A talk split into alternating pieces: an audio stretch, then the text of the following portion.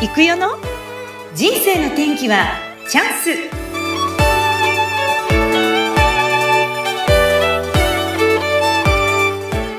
ス。セラピストの直子さん。気候の施術を行うご主人の仕事をサポートしナンバー2として活躍をしています。もともとはフィルム会社の研究職でしたがお勤めの間ピリピリした職場の雰囲気を和らげたいという思いでアロマテラピーを学び始めたのが癒しの道への方向転換のきっかけでした。会社員の仕事をしながらもある時呼吸がしづらいと思って病院に行ったら肺の病気を患っていてそのまま即入院。そこで出会った患者さんから勇気をいただきました。さあこの後どんな展開が待っているのでしょうか？でもまあ治療をしてそういう素敵な出会いもあって、うん、直子さん自身はまたそこで決意をしてまた変わっていかれるんですよね。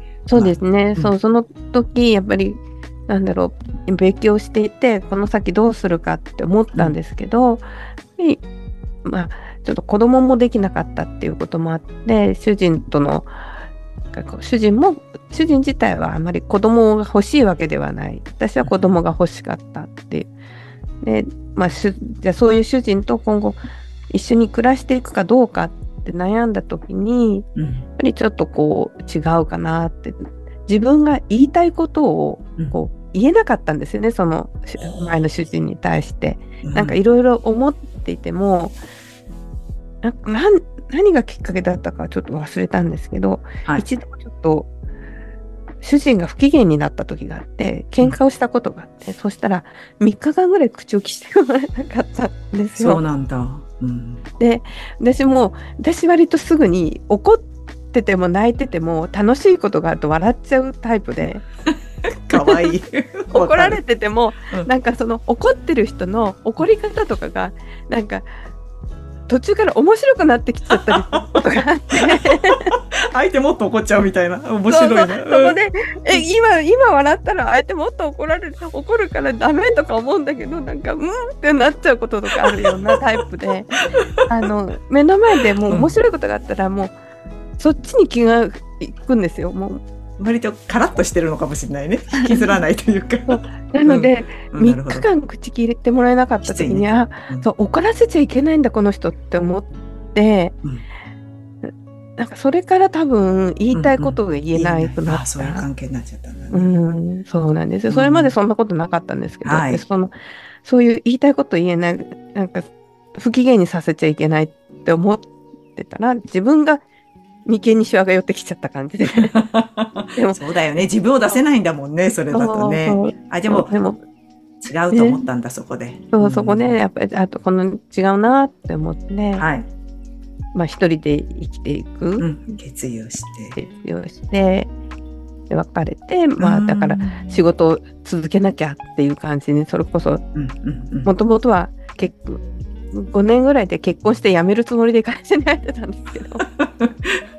全然違う人生を歩み始めて。そうそうなんです、まあそのまあ、結婚した時にもや専業主婦になれるかなと思ってたら、お給料少ないから共働きしてねって言われて、うんうんうん、あやめちゃダメなのねみたいなのが。そこもちゃんとなんかあんまり言えなかったんですねそういうですね。えじゃそれでお別れして、今のご主人とはどこでどういうその電撃的な出会いがあったんでしょうか？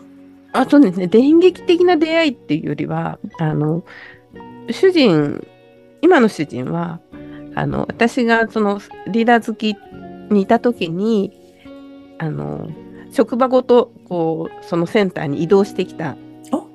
会社の同僚というか。同僚そうなんです。同僚で。そうなんですか。あの、しかもその移動してきたグループのリーダーをやっていたので、はい、まあいろいろこうなんですか接触することが多くて、はい、リーダーリーダー会みたいのがある時に私、まあ、初期みたいな感じでいろいろお話を聞くのに加わっていたので、はい。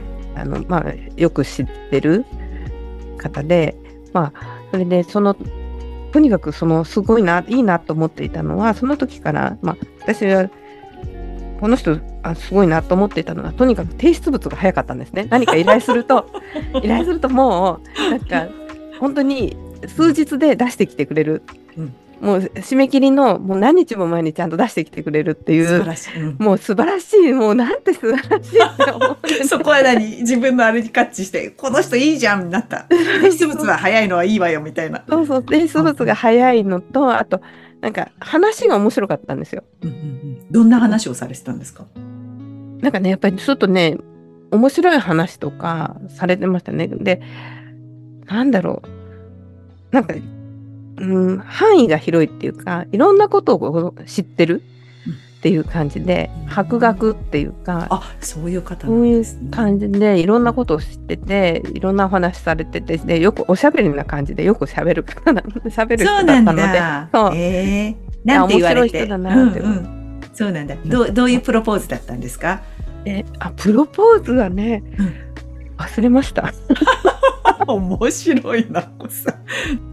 実は私と直子さんとの知り合ったのは共通の先生がいてね。あそうなんですそううなんです。ん。何年前ですかね。どうやって朝倉千恵子先生にたどり着いたんですか？えー朝倉千恵子先生にたどり着いたのは私2000 2020年のあのコロナになった時にうんいろいろ勉強ズームとかで勉強を始めていて、で西田明子さんって今ボイシーでもね、うんはい。発信されてますけど西田明子さんの生き方教室っていうのに入ったんですよ。でうん入ってでそのまそのそれが終わった後に話し方教室をやるっておっしゃってはい。私ちょっと話し下手っていうか、うん話すのが苦手になってたんですねその時ちょっと。そうなんだ。そうなんかやっぱりこう主人前の主人に言いたいことを言えない時期があってなんかこう言いたいことを言うことに抵抗っていうかやっぱりちょっとあってなんとなくこう誰とでもし親しく話すっていうのが苦手になっていたのでうん。話し方教室でちょっと話し方習おうって思って入ったんですけどうんうんその学んでる中で仲間であのとっても素敵な子がいて、うん主婦なんだけどなんかすごくもうズームに映る姿がうん凛としていて、うんうん。綺麗で、うん。なんかいやなんでこんなに素敵なんだろうって思っていたら TSL で学んでるああ、その方が。そうなんですレディ育成塾の塾生だった。そうなんです。なるほど。そのつながりで。そうなんです。ねその、うん。ねそれを知ってなんか私その子のファンになってたので その子を通して、そうその先生。そう。ほそうなんですよ。うそういうご縁で、実際に私と直子さんは、ロッキーですか？そうですね。同じですよね。うん。うん。私でその私5期から実はあ、入ったんですその子は4期に入っていてうんうん。4期が終わる頃に私がそういうやってるんだってってどんな感じってお話聞かせてって言って話を聞かせてもらって。うん。でああ、それで。そう朝倉先生と事前に話するチャンスがありますよっていうから 話をしてうん。でその子は専業主婦でうん仕事してるわけじゃないけどそこに行ってたっていうことを聞いていろいろ話を聞いて朝倉先生って素敵だから一度お話ししてみてっていうああ、そういうので。そして、うんじゃあ、あの、7つの力講演会みたいなやつでお会いして話をした。そうですねあのそれも参加させていただいたのとそれ以外にも塾生の方と3人で会えるっていうあ、そういうのがあったんですねそういうの。があったんですよね。そこでお話聞かせていただいて、でまあどうどうなのかななんていうのを考えた時にちょっと主人の仕事が少し、まあ、軌道に乗ってきていてちょっといろんな出版社さんとコラボで講座をやったりとかそういうこともさせていただくようになったりあといろんな方が来るようになってちょっとこう、まあそうですねお金持ちって言ったらあれですけどこういらっしゃる方のうん。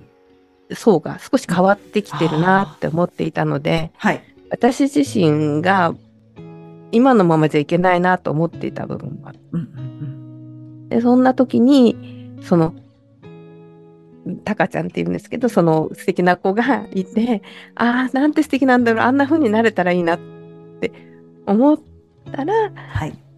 あの TSL で学んで私もこう、ね、変わってきたっていうのをなるほど。すごい、やっぱり変わられましたよね。直子さんも雰囲気も全然変わりましたね、最初と。明るく パッと見た瞬間の明るさがまず違うと思いましたけど、す自分でもやっぱマインド的に変わりました？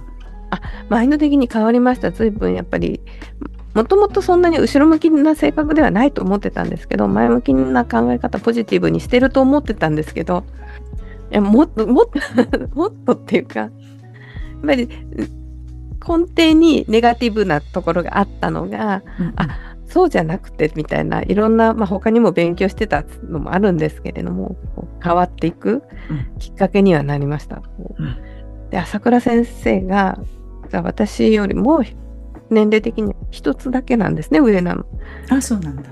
そうなんですよ。でそれを聞いた時にだこの差は何？って思ったところがあって。あ、先生と自分をちょっと比べちゃったってちょっことですと比べちゃう。もともとね、比べやすいんですよ。すぐ、他の人と比べちゃうところがあって。はい。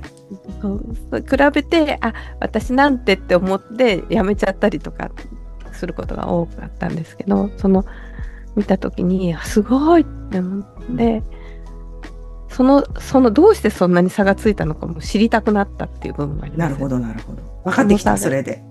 そそれでもうんうんう入ることを決めて、決めて入っでて。入って、うん、で、もう、でも入って一瞬後悔後悔しちゃったんだ、最初。うんあまりにもなんかつついていくのが大変そうだったって言ったら変ですけど、最初ね。うん。そうなんか自分の甘甘い甘さが、うん。分かった。なるほど、気づいて。そう気づいて。うん。いやいやいやいやっていう感じで。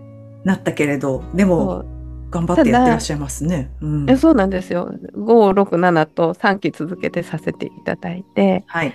で1期目はもうなんかもうついていくのがやっとっていうか。ああ、そうだったんだ。そうなんかこう、ね、やっぱりできる方も中にはいらして、んんんそういう方とつい比べている自分がいて、もうそれをこう講座の中で言ったりすると先生が比べるのは、あ他人じゃありませんよって昨日の自分ですよって。比べるのは昨日の自分ですって。それ何度も言われて、そうですね。本当はわかります。でもわかります。それ、ついしちゃうよね。ついしちゃうけど、違う。そういう時にこう降りてくるじゃないですか、先生のことがね。そうそうそうなんです、あれでそうやって、こう、だんだん自分自身がこう変わってこられた。そうそうですねほどうんねいやー、すごい。もう、直子さんの表情がまず全然変わりましたもんね。本当に雰囲気、そうですオーラが変わった。やっぱりあの最初は緊張してたしその人と比べて自分はやっぱりっていう思いもあったし、うんうんうんそういうのがなんかこうあ昨日の自分と比べればいいんだっていうこととか、今の自分が、ま、今の自分は結局ね今までの積み重ねでできた自分で それをなんかなんだろうそれをね、違うって言ってしまったら今までいいろいろやってきた努力も全部否定することになるしそういうことではないなっていうのが分かってきて、そうね。うん。それとあと他の方の成長ぶりとか見るのがうん。なんかこうあすごいっていうそうねあそういうのをこう見ているとやっぱりあ自分も少しでも成長していこうっていうそういうなんか励みになるってなるいうかね。そうわかる。そうなんですよ。すごい成長をみんなそれぞれがしてるんですよね。で、周りが結構強固だから、このグループがみんなで応援し合える文化がちゃんと育ってるっていうのは、それがすごく私もすごいいいとこだなってうん TSL 入って思いますね。そうなんですよ。すか。皆さん頑張ってるし多分ご自分が頑張ってるからこそ他の頑張ってる人を応援するっていう気持ちが。ね、一生自分が自分自身が頑張ってる時の大変さが分かっているからこそ他の人が頑張っているのを見た時にあ大変なの頑張ってるんだっていうのを、うん。多分分かるんだろうなっていうのは思います。やっぱりこう、それこそ気じゃないですけど、こううん。プラスのこう気を持ってみんな頑張ってやる人が多いから、うん。よし、私も頑張ろうになるし、お互い応援し合うってね。相乗効果でね、すごくいい空気ですよね。うんいや、でも、名護さんのそのご主人の、うん。今、ご主人は結局会社を辞めて今会社を設立したわけじゃないですか。はい。気候の会社。えで、それをうサポートする仕事とはい。いうことで、えっと、今か考えていらっしゃること、あの、直子さんご自身がどんなことをして今後やっていきたいかとか、その辺の話ちょっと聞かせてもらっていいですか？そうですね。まあ、今一つにはやっぱり主人の仕事を、まあ、もっとしっかりサポートして、うん、主人が今高次元霊気っていうものを霊気あ高次元霊気機構っていうのをさせていただいてるんですけども、うん、それを広めていきたい。もっとたくさんの人に知っていただいて自分の気のコントロール、うん、実はね皆さん元気とか言いますけどいろいろ気を使うとかそういう言葉に気っていうのを感じてすごくいろんな言葉に使れ使われてるじゃないですか。そうねそうね確かに。で気っていうのをみんなまとってるわけですよ。まとってるんですか私たち気を。だからあの殺気を感じるとか言うじゃない。ああ怖いわかるわかるなんかピリピリしてる人いるいる。ピリピリしてる人いると、そのピリピリした気を感じるので。わかるわかる。緊張するとかってあるじゃないですか。そうそう。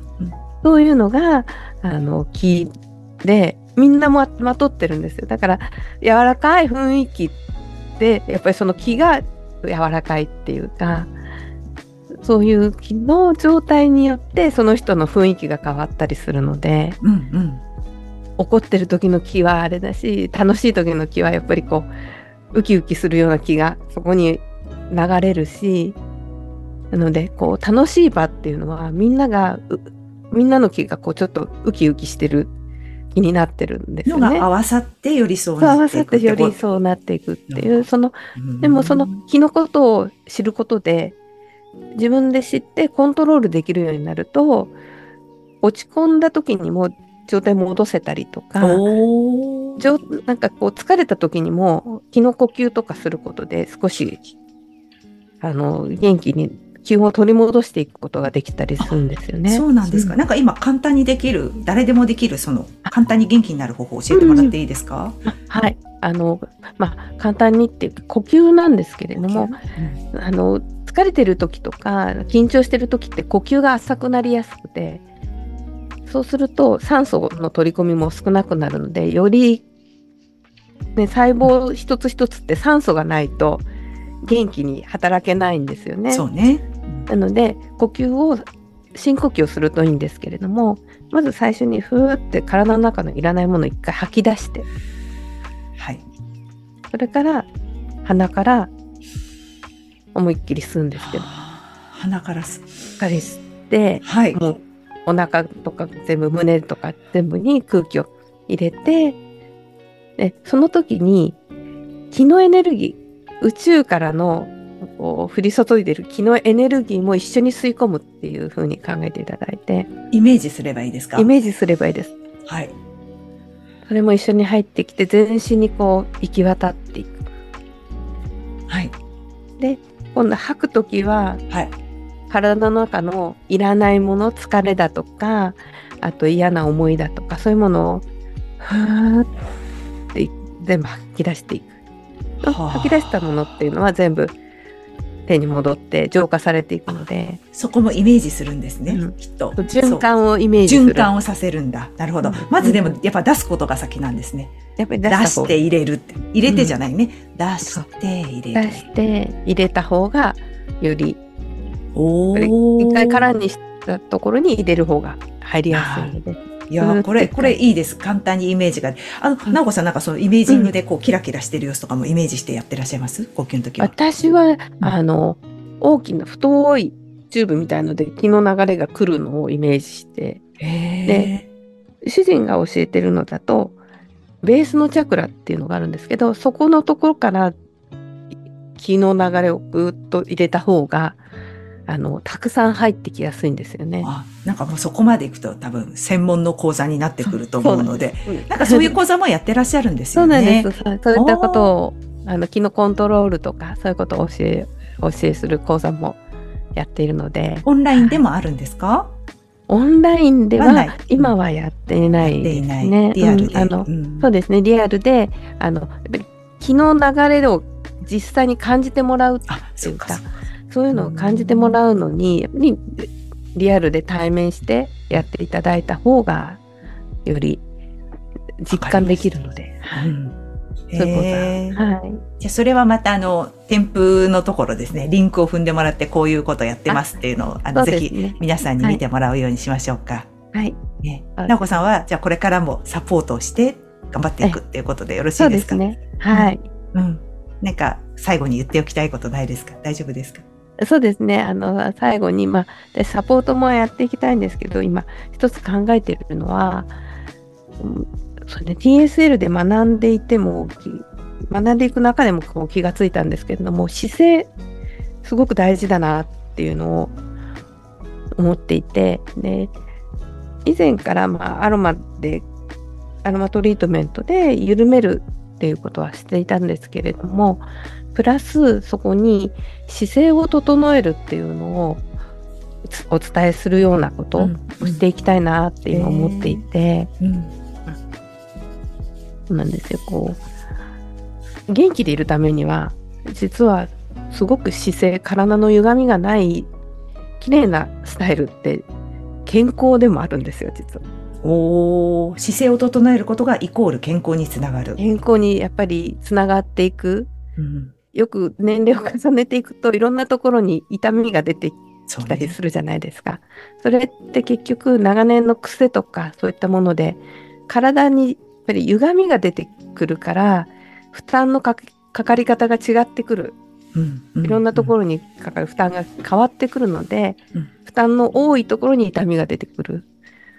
なるほど。あるんですよね。うんじゃあでその女性のこう姿勢だとか、まあ、美にもね絶対つながってきますので、ね、そうなんですよ。そうあのやっぱりね若々しく見えるためにも姿勢すごく大事で、はい、肩がちょっと前に入っただけで年を取って見えるんですよねやっぱり。ね、うんなのでそういう肩がちゃんとここの胸のとこが開いた状態それを作るためにはやっぱり一回緩めてあげないともうコチコチになった状態では戻せないので、自分本来自分で戻る力ってみんな持ってるんですけどいい状態に自分が一番心地いい状態に戻っていく力持ってるんですけどそれがなかなかどうしても癖が普段の生活習慣っていうかいろんな癖によってどうしても変わってずれてきてしまうので、それを整えていくっていうことができたらいいなって